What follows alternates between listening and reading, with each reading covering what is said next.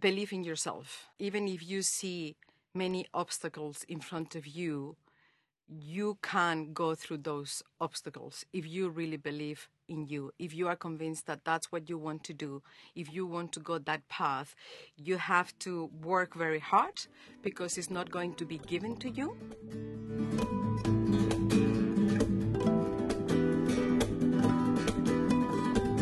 Welcome to the Women in Diplomacy podcast. I'm your host, Kelsey Sumnick. Our interview here is with Carmen Romero. She was formerly NATO Deputy Spokeswoman and Head of Press and Media for ten years. Now, she is the NATO Deputy Assistant Secretary General for Public Diplomacy. Welcome, Carmen. Well, thank you very much for inviting me to your program. Can you tell us a little bit about your own career path? How did you arrive here at NATO? Well, I arrived here as a kind of surprise to myself because I was a correspondent, I was a journalist, and I was based in Brussels as a foreign correspondent, and I was following NATO affairs and European Union foreign policy and defense policy. And there was a vacancy. There was a Secretary General who left, and then the new team was looking for a NATO spokesperson and a deputy spokesperson. So someone from NATO who knew me as a journalist covering NATO issues on a regular basis approached me and told me, why don't you apply? And I said, well, I'm not a native person.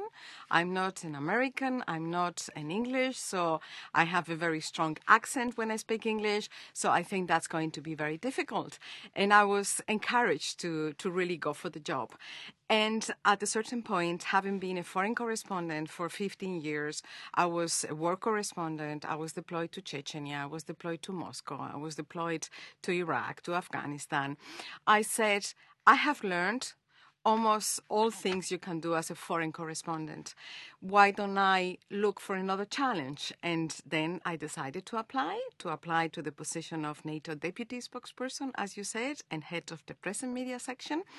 And it was very interesting because when I applied, I, I didn't know I was pregnant. And then I happened, since the process of recruitment is very uh, long and takes time, by the time I got to the pre-selection process, I, I I I knew that I was that I was pregnant. I was expecting a baby, and uh, so I went through all the recruitment process. And the last test I had to do was an interview with the NATO Secretary General. The NATO Secretary General at that time, Jaap de Hoop Scheffer, interviewed two candidates who were pre-selected. Uh, James Apathurai, who became the NATO spokesperson, and he interviewed me too. And I came to the interview knowing and being genuinely convinced that I was not going to get the job. And not because I was not qualified, because I was convinced that I was really qualified, but it was going to be something strange to get a job being pregnant and, uh, and basically joining the organization Uh, almost at the same time as, as as getting the baby. So I was very frank in my interview. It was a one-on-one interview with uh, Jaap de Hoop Scheffer, and um, I told him that I was pregnant. And I told him that I would be very well organized if I were to get the job. I would be very well organized at home in order to be able to travel, go around, and do my job uh, properly and, and as, as, as a communications professional. So this happened uh, almost twelve years ago. And uh, since then, I became a mother of a second child, so also being doing a very hardship uh, job in this organization because, as you can imagine, as a spokesperson, also leading a very demanding team um, of press officers, I was under strain all the time, and I have been um, serving three Secretary Generals. I serve Jaap de Hoop Scheffer, I serve also um, Anders Fogh Rasmussen, and I serve also Jens Stoltenberg as uh, a very close communications advisor for for twelve years, and I'm I really feel very privileged uh, of having been able to do that. I also feel um, very happy with the fact that I'm someone who comes from Spain. So I come from Southern Europe, and I have been working very closely and really with having a very close connection, connection with three Secretary Generals who come from the North, from Northern Europe, and it has worked so well. And the dynamics have been so positive in a position where you have to be very honest, advising your boss on what to say and not to say in public, and um, doing that on a daily basis. Was it a big change going from working so dynamically in the field and then coming to a more bureaucratic institution? Well, that was one of the um, of the concerns that um, the NATO spokesperson had when he interviewed me. So James Apathurai, who then became the new NATO spokesperson, had an interview with me, and he asked me, Carmen, you are going to be so bored, you know, because you have been a war correspondent. You have been here, you are going to do eighty percent of management, and then you are going to do twenty percent of talking to the media. And, you know, I told him, I know that I will not be bored. I know that I will enjoy this job from day one. Otherwise, I would not go for it. And I have to tell you that loving as much as I did, um, being a, um, a reporter working for a news agency, I didn't miss it a single day, because this job as deputy spokesperson was so and what really helped me at the beginning was the fact that I knew the journalists very well. So I knew if I do make a mistake, but I have to avoid doing a mistake, they will understand. I will be able to talk to them because they know me. But you know that you have that for a few months and then it's gone. And then you really have to be ready to talk, face the media, be very frank, very honest with journalists.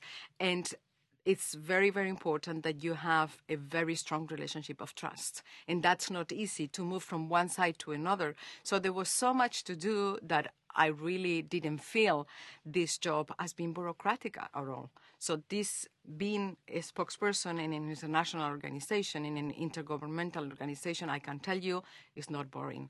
And I was working an average of thirteen hours a day, working on weekends all the time, not stop. I, I don't know why, but most of the crisis happened on weekends. So, um, so it wasn't boring at all. And what was good is that I really felt privileged every single day. I'm going to ask for your advice on behalf of kind of two different audiences. First, young mothers who are starting families of their own. What advice do you have for them in terms of, you know, continuing with their career and also having children? Well, it's not easy. It's very hard because you have to um, to do everything you can to be a great professional, to show that to your team. If you are leading a team, you cannot afford to uh, to be weak. You have to be strong, and you have to encourage them and motivate them every day. So you have to be at the same time a good mother, and you will do everything to also be a good partner. So therefore, you have to work very hard to try to find your right balance. My advice is, if you are convinced that this is the right job for, uh, for you, please do everything to be uh, in a position to do it right and get all the help you need at home. This is what I did, you know. Get help. It also helps a lot if you have a partner who contributes to share the uh, the family efforts. And I have been very lucky because my husband is is really taking care of almost all the logistics at home, till dealing with the children. But you pay a price at the same time because you will be seeing your children less. So you need to know that there is a price that you will have to pay, and that you also forget about yourself sometimes. And at a certain point, you need to think about your own role as a person. What is it that you also need to do for yourself? So you have to really think it through, not rush, and try to get the right balance with the right support at home. And now, advice for young women who already understand that they want to go into international affairs. They know that that is the arena in which they're going to create change, but perhaps uh, feel stuck or need some motivation along the way. What would you say to your younger self? Um, be, yeah, be be uh, believe in yourself, and uh, don't, even if you see many obstacles in front of you, you can go through those obstacles if you really believe in you, if you are convinced that that's what you want to do, if you want to go that path. You have to work very hard because it's not going to be given to you. So that's the first part, work hard every day.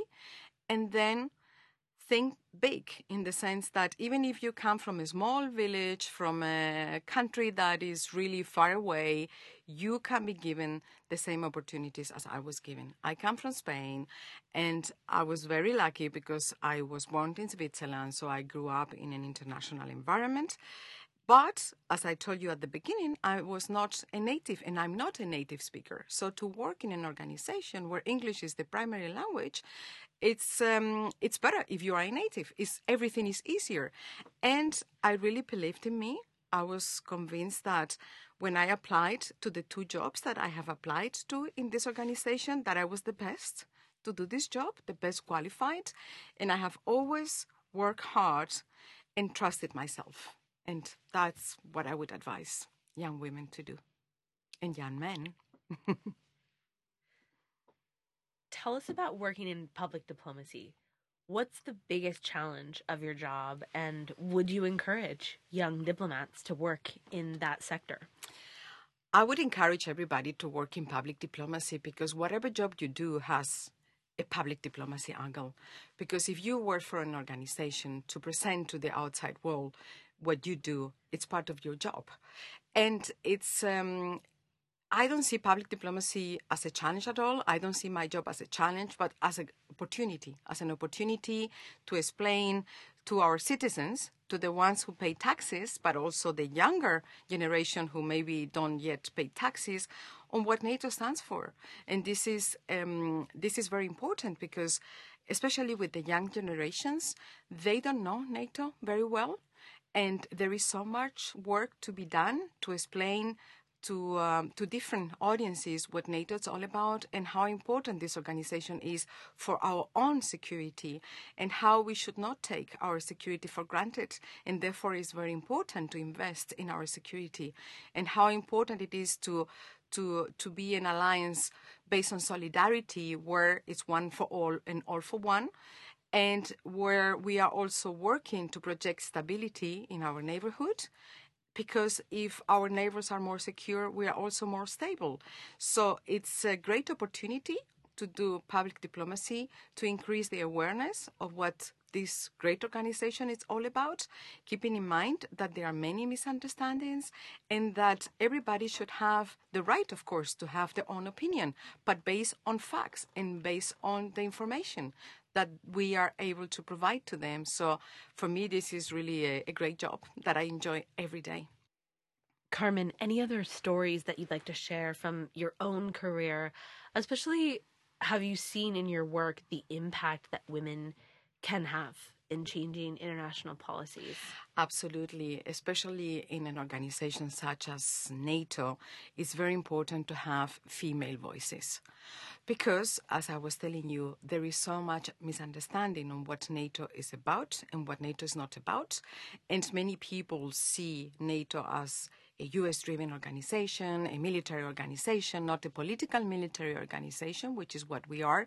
And to see women in senior positions working in this organization and speaking and reaching out to publics is very important, and to show to them how much women contribute to security. It's really fascinating. So, and we see the process is very slow, but we see more and more women joining senior positions in this alliance. And I think that there is point of no return. This, I mean, we won't be able to stop it. For example, if you take the public diplomacy division, more than half of our colleagues, of our staffs, are women, women speaking out in public. So that's very important, to have a face of a woman, but also explaining how women are contributing to our security. And we have a very good special envoy on women in security who is doing a great job. And this Secretary General appointed her. And, uh, and this is going to help us all increase the awareness, both in NATO countries, to our home audiences, but also in our partner countries, on how much NATO is doing to integrate women in the security, in the military forces, and overall in the defense and security structures, because they really have a lot to contribute.